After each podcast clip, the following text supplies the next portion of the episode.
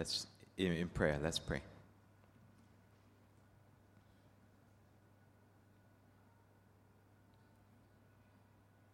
God, we ask that you will speak to us, that just as how we have looked at Scripture, the words that you have left for us throughout thousands of years.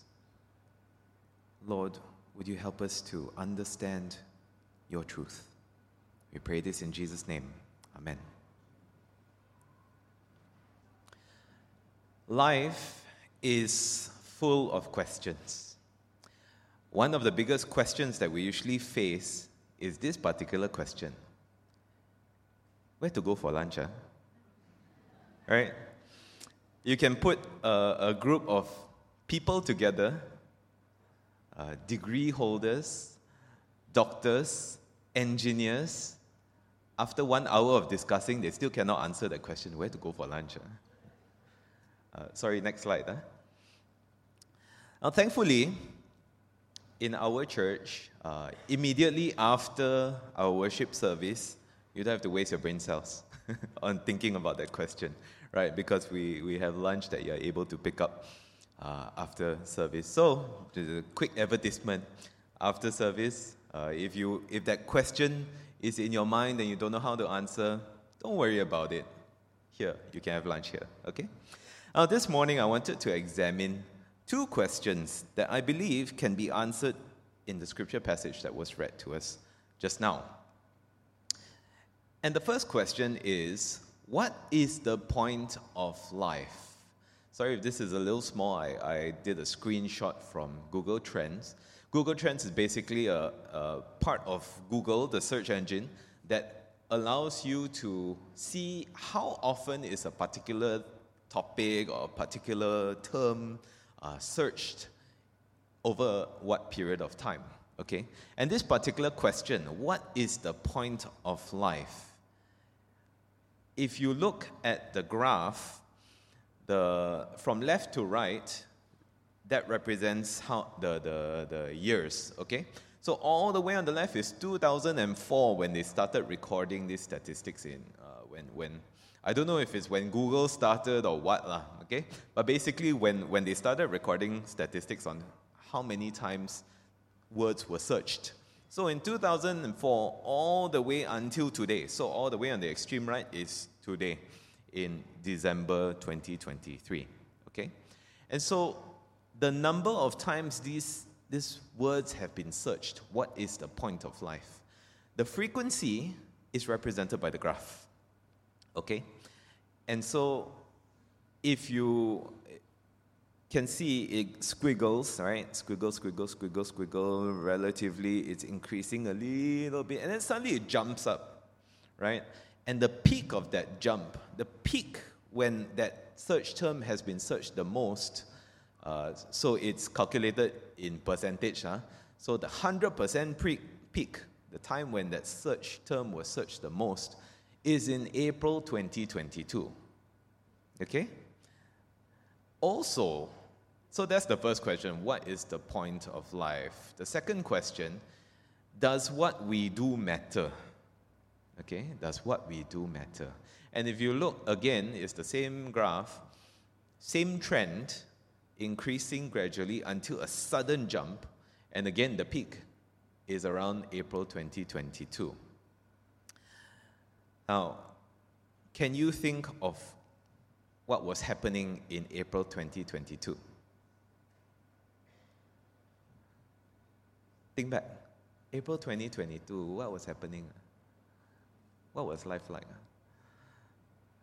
How many of you say uh, World Cup? No. Uh? How many of you say uh, election? No. COVID pandemic? Also, no. Okay, never mind. The answer is COVID pandemic. Okay? Uh, in April 2022, the COVID pandemic was not at its peak. Uh, interestingly, these questions what is the meaning of life and does what we do matter uh, is not searched the most at the very, very peak of the COVID pandemic it's not the, the biggest surge of cases, but it is actually during the second largest surge of cases. If you can remember, in April 2022, the vaccine was already widely distributed. Yeah, so it wasn't the threat of severe disease and death that most people were worried about at this point of time. Okay, so that was not what was driving people to ask this question. It also wasn't a period when people were being quarantined for months on end. You know, that was happening in 2020 and 2021. So people were not going crazy from being stuck at home with each other at this point of time, April 2022. But April was around a period when many people were starting to accept that COVID was not going to go away anytime soon. And it was something we had to learn to live with. It was a period of having to adjust to a new normal, a new season of life when we really didn't know what the future held. And for many, it was a time when they had to gather the courage to venture out into this different world from what they were used to in the past three years. And this was also about a month after Russia invaded Ukraine, adding greater uncertainty about the future. Now, thankfully, looking back, COVID numbers continued to trend downwards, right? And people gained more hope for a post COVID world. And so, if you look around you, many of us not wearing masks, right? Uh, we, we do still take tests and that sort of thing more to, to not infect other people, but we don't have that same crippling fear uh, that, oh, I'm going to get COVID and die, right? So, but if you look at the, the Google trend, again, which correlates, even though COVID trended downwards, uh, so let me go back. Uh, even though COVID trended downwards, after the, the peaks, these questions remain trending. What is the point of life? And does what we do matter? They continue trending, they are still relevant up to today. In fact, we're almost near the same peak in how many times this question has been searched. And I suspect that's because the pandemic forced us all into a massive time out when over at least over a period of two years, we were forced to consider life's biggest questions. What is the point of life? Does what we do matter? And so today I want to share with you a, a very simple message, and that is that our choices made in this life make a difference in eternity. Okay, so if you forget everything, this is one thing to remember. Our choices made in this life make a difference in eternity.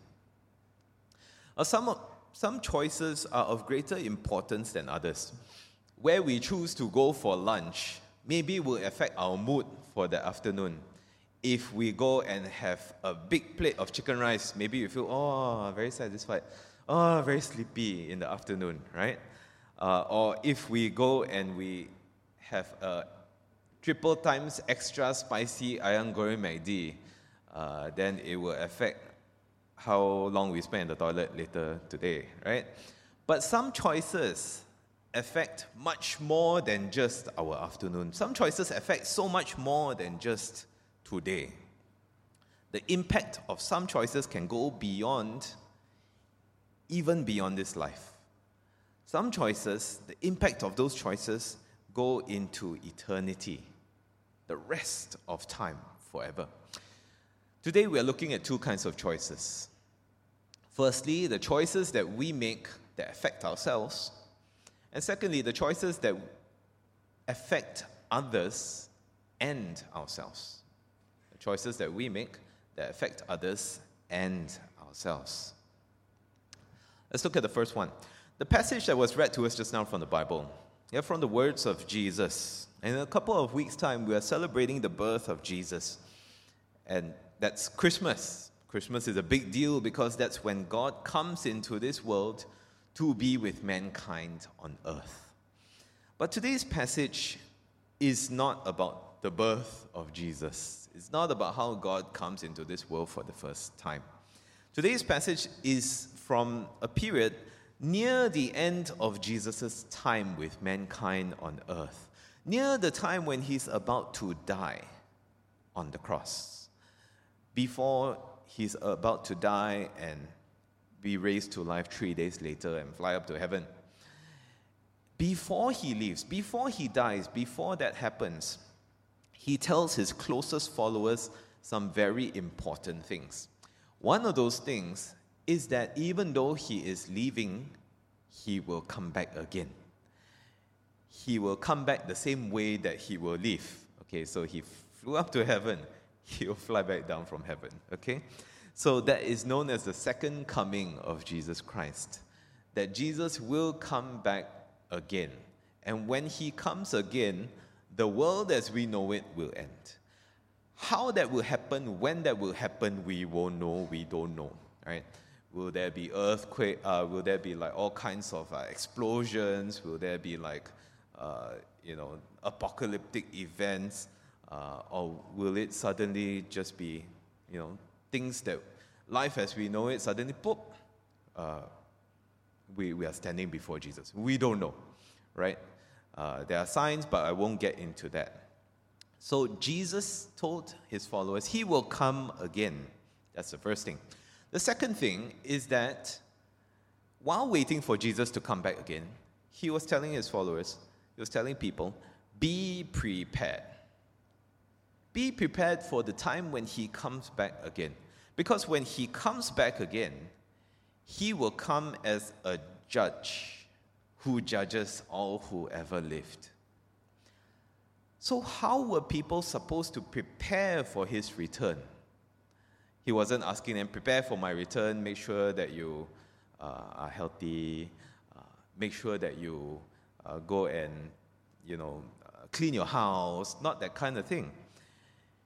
Today's Bible passage tells us that we are to prepare for the return of Jesus by making the right choices. Now, as human beings, we tend to always think that we are always right.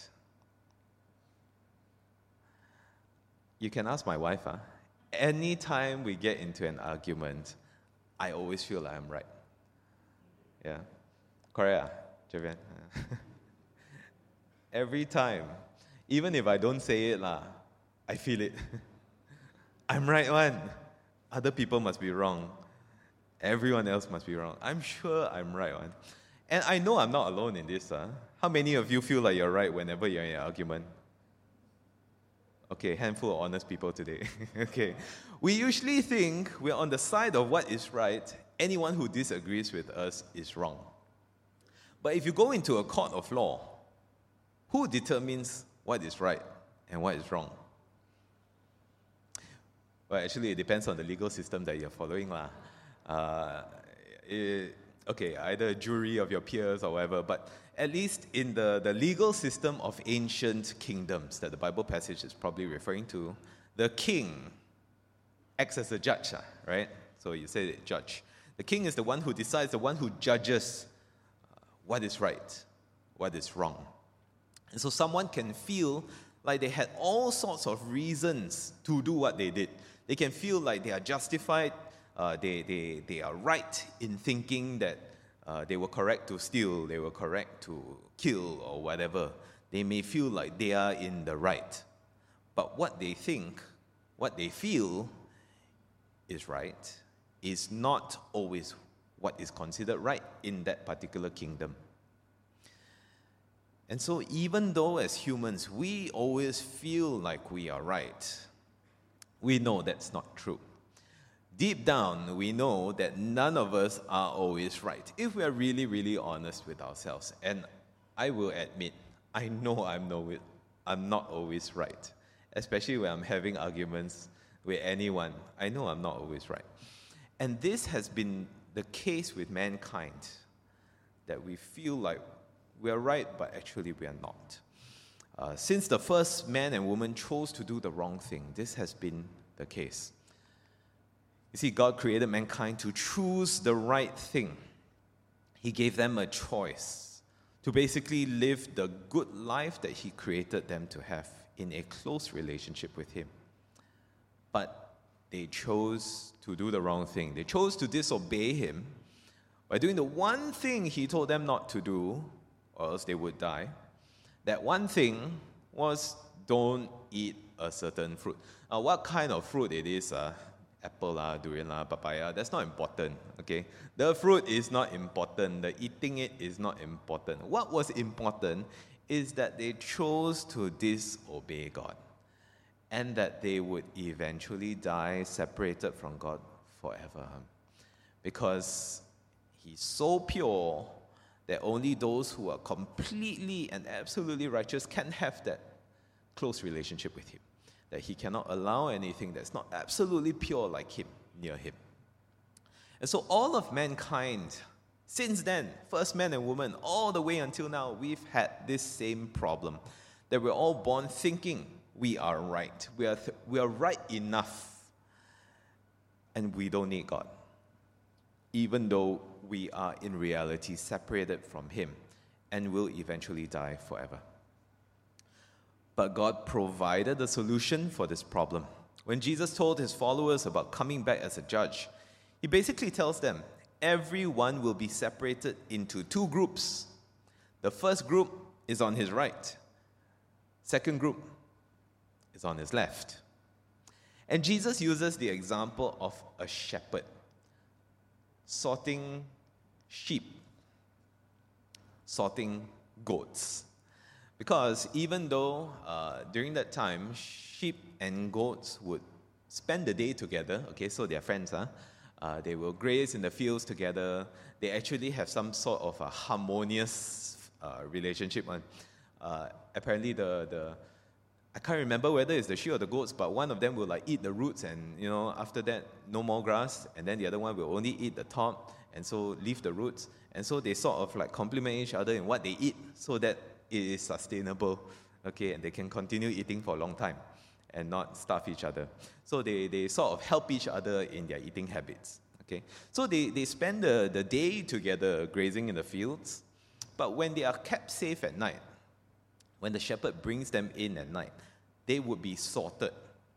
Okay, they would be sorted. The goats would go into a covered shelter because it's more warm.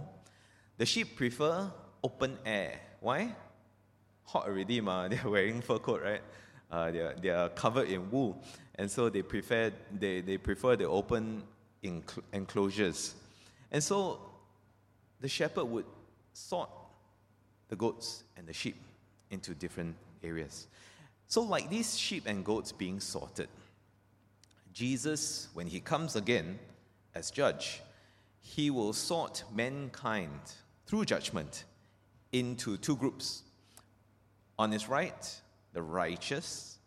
So, very easy to remember, lah. Right is right, lah. Okay, right is righteous.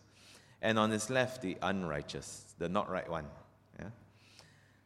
There, now, notice there is no in between group there is no right, left, middle. It is just right and left. There is no group where he will put those who are sort of righteous, those who are not too bad. No such group. Maybe now you see the problem. That if none of us are completely righteous, that means that when Jesus comes again, all are being sorted to his left, the not right one the unrighteous are headed to eternal death, separated from God forever. That is the problem that all of mankind shares. But remember, I said God provided the solution. How did God solve this problem? He sent Jesus. Jesus, perfectly righteous man. Jesus, who never ever did anything wrong. He sent Jesus to die instead of us to die so that we don't have to die. Now, when I was much younger, uh, we used to travel a lot, and I consider it. You know, people people will say, "Oh, you're so lucky! Uh, you managed to go to so many countries." Uh, I will say, actually, I don't remember most of it. So it's, it's as though I never went to that country.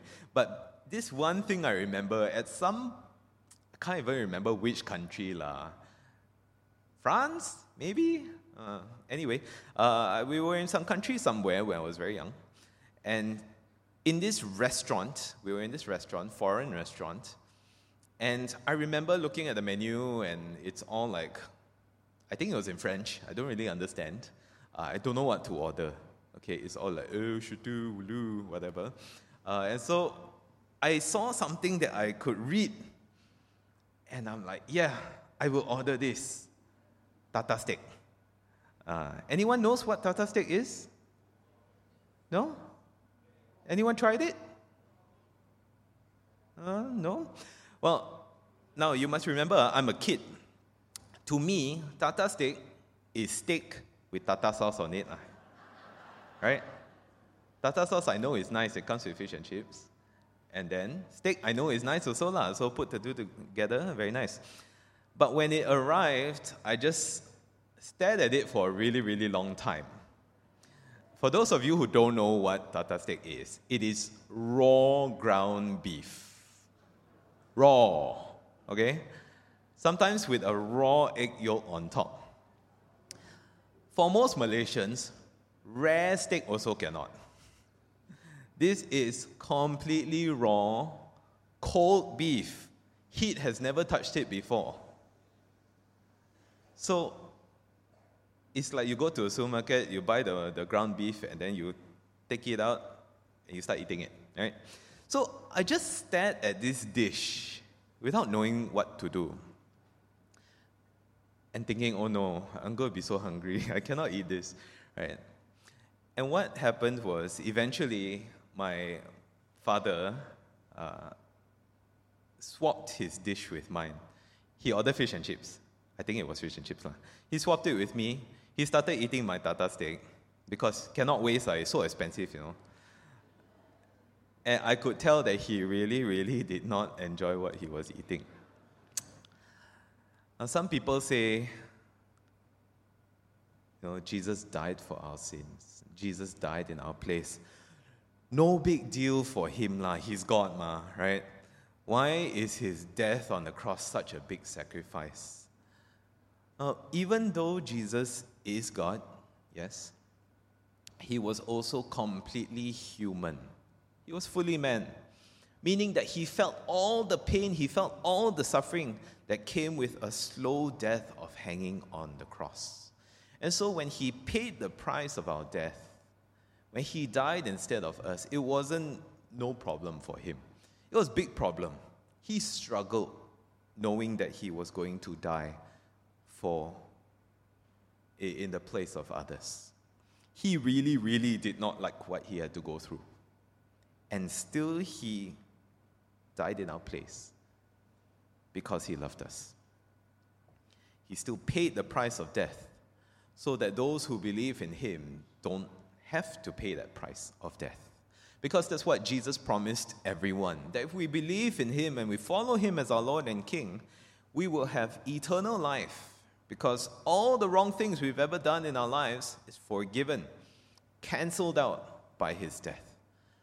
Then we are made pure and we can have close relationship with God again. So what is the point of life?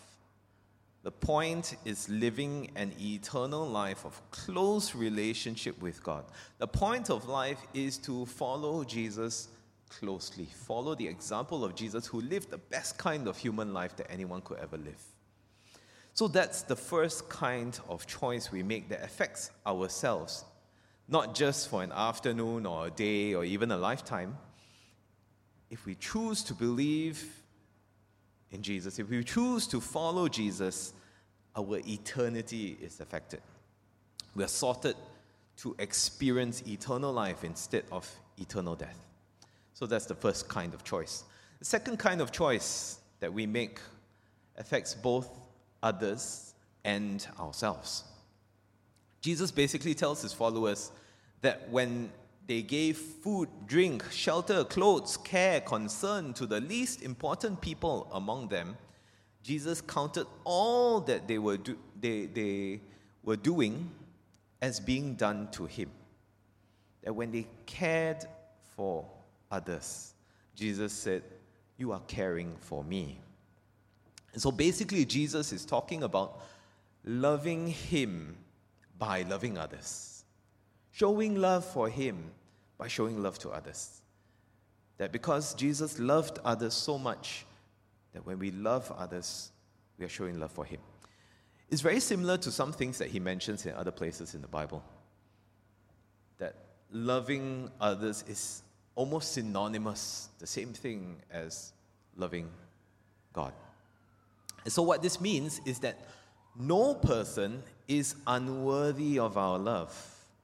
No person is too unimportant for us to love.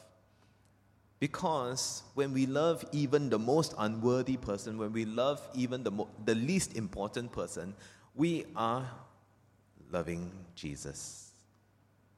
And so the choice to love others, of course, affects others.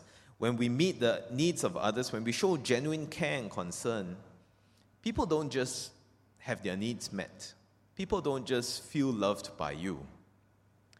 They are also experiencing Jesus' love through you. And when people eventually believe in Jesus and follow Jesus because of the love that you chose to show them, well, that's eternal impact from your acts of love.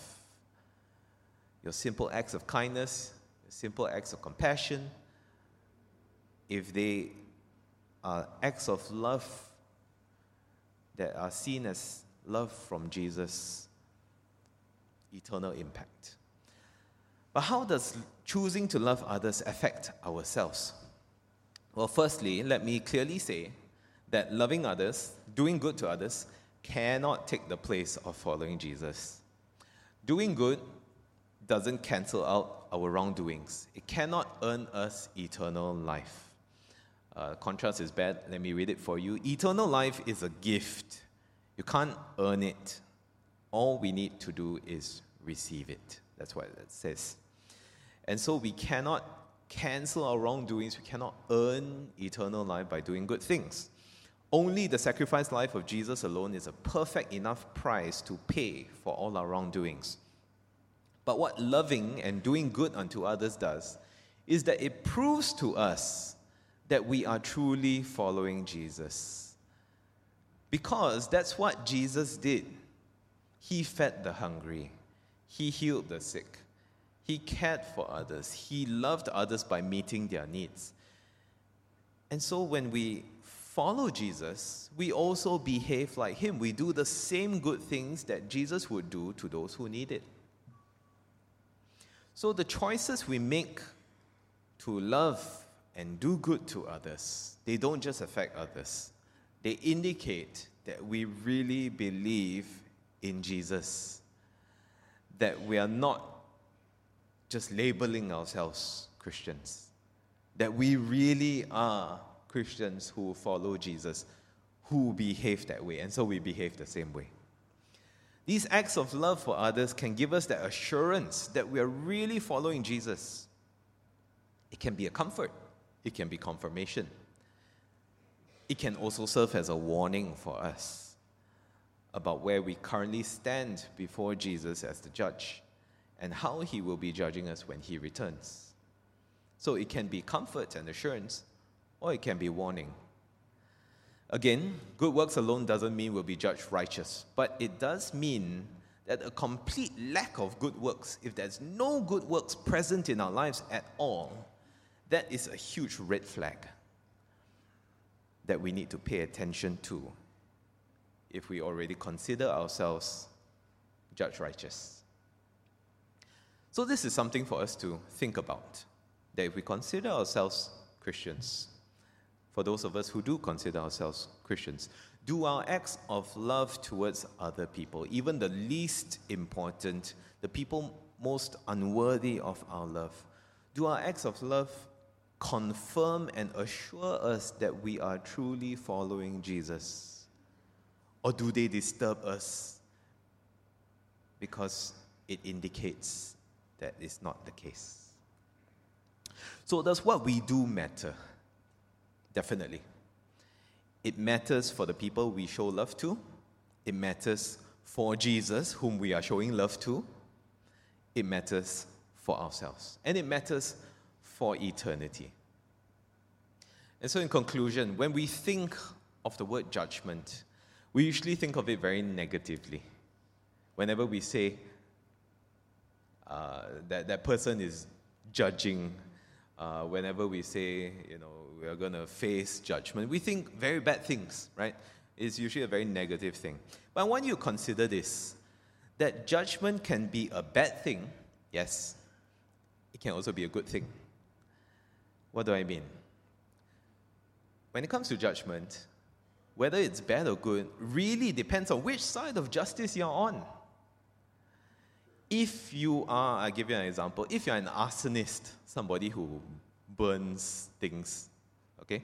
So if you're, you're an arsonist who knows you're guilty of burning down a house, judgment is bad for you because it can mean that if you're judged correctly and you're found guilty, you go to jail lah for burning a house, right? But if you are an innocent passerby, you're just minding your own business, you walk past, suddenly got burning house there, and then somebody accuse you of burning down that house. Actually, the homeowner is trying to claim insurance. Uh, but you, you get falsely accused of burning that house, and you go to court, and then the judgment finds that you are judged correctly, you are found innocent, then the judgment is a very good thing for you. It's not a bad thing. And so, friends, the good news is that God is a good and perfect judge. We know human judges not perfect. They can be bought, they can be influenced, uh, they can make mistakes and make the wrong call, don't see enough evidence, whatever, right? But God is a good and perfect judge. He knows everything. He cannot lie. He cannot tolerate injustice. And if we believe in Jesus and we follow him as our Lord, that guarantees that he will judge us as righteous, not because of how good we are, but because of how good Jesus is. And that means that when Jesus comes again, when Jesus comes to judge mankind, judgment is not scary. Judgment is hopeful. It is something that we look forward to that if we truly follow Jesus, we have the assurance we will be judged righteous, is something to look forward to. And so, friends, I just want to end with this that the whole point of the Bible passage we went through just now was about getting ready for judgment because it can happen at any time. You don't know when. In other words, don't put off the choices that you need to make especially the choices that make a difference in eternity. Your choices matter now. May I invite us all to bow our heads in prayer.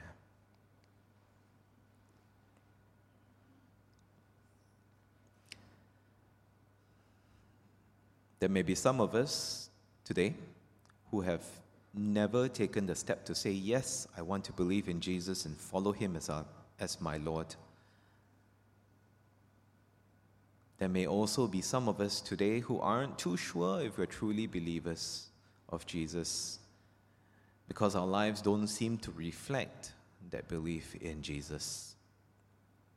And so, if that's either of you, if you want to make that choice to truly follow Jesus right now, may I invite you to pray with me? Dear God, I'm sorry for all the things I've done that are not right in your eyes. I believe you sent Jesus to die on the cross in my place. Thank you for forgiving me. I now choose to live a life of loving you and loving others the way that you will teach me. Thank you, Jesus. Amen.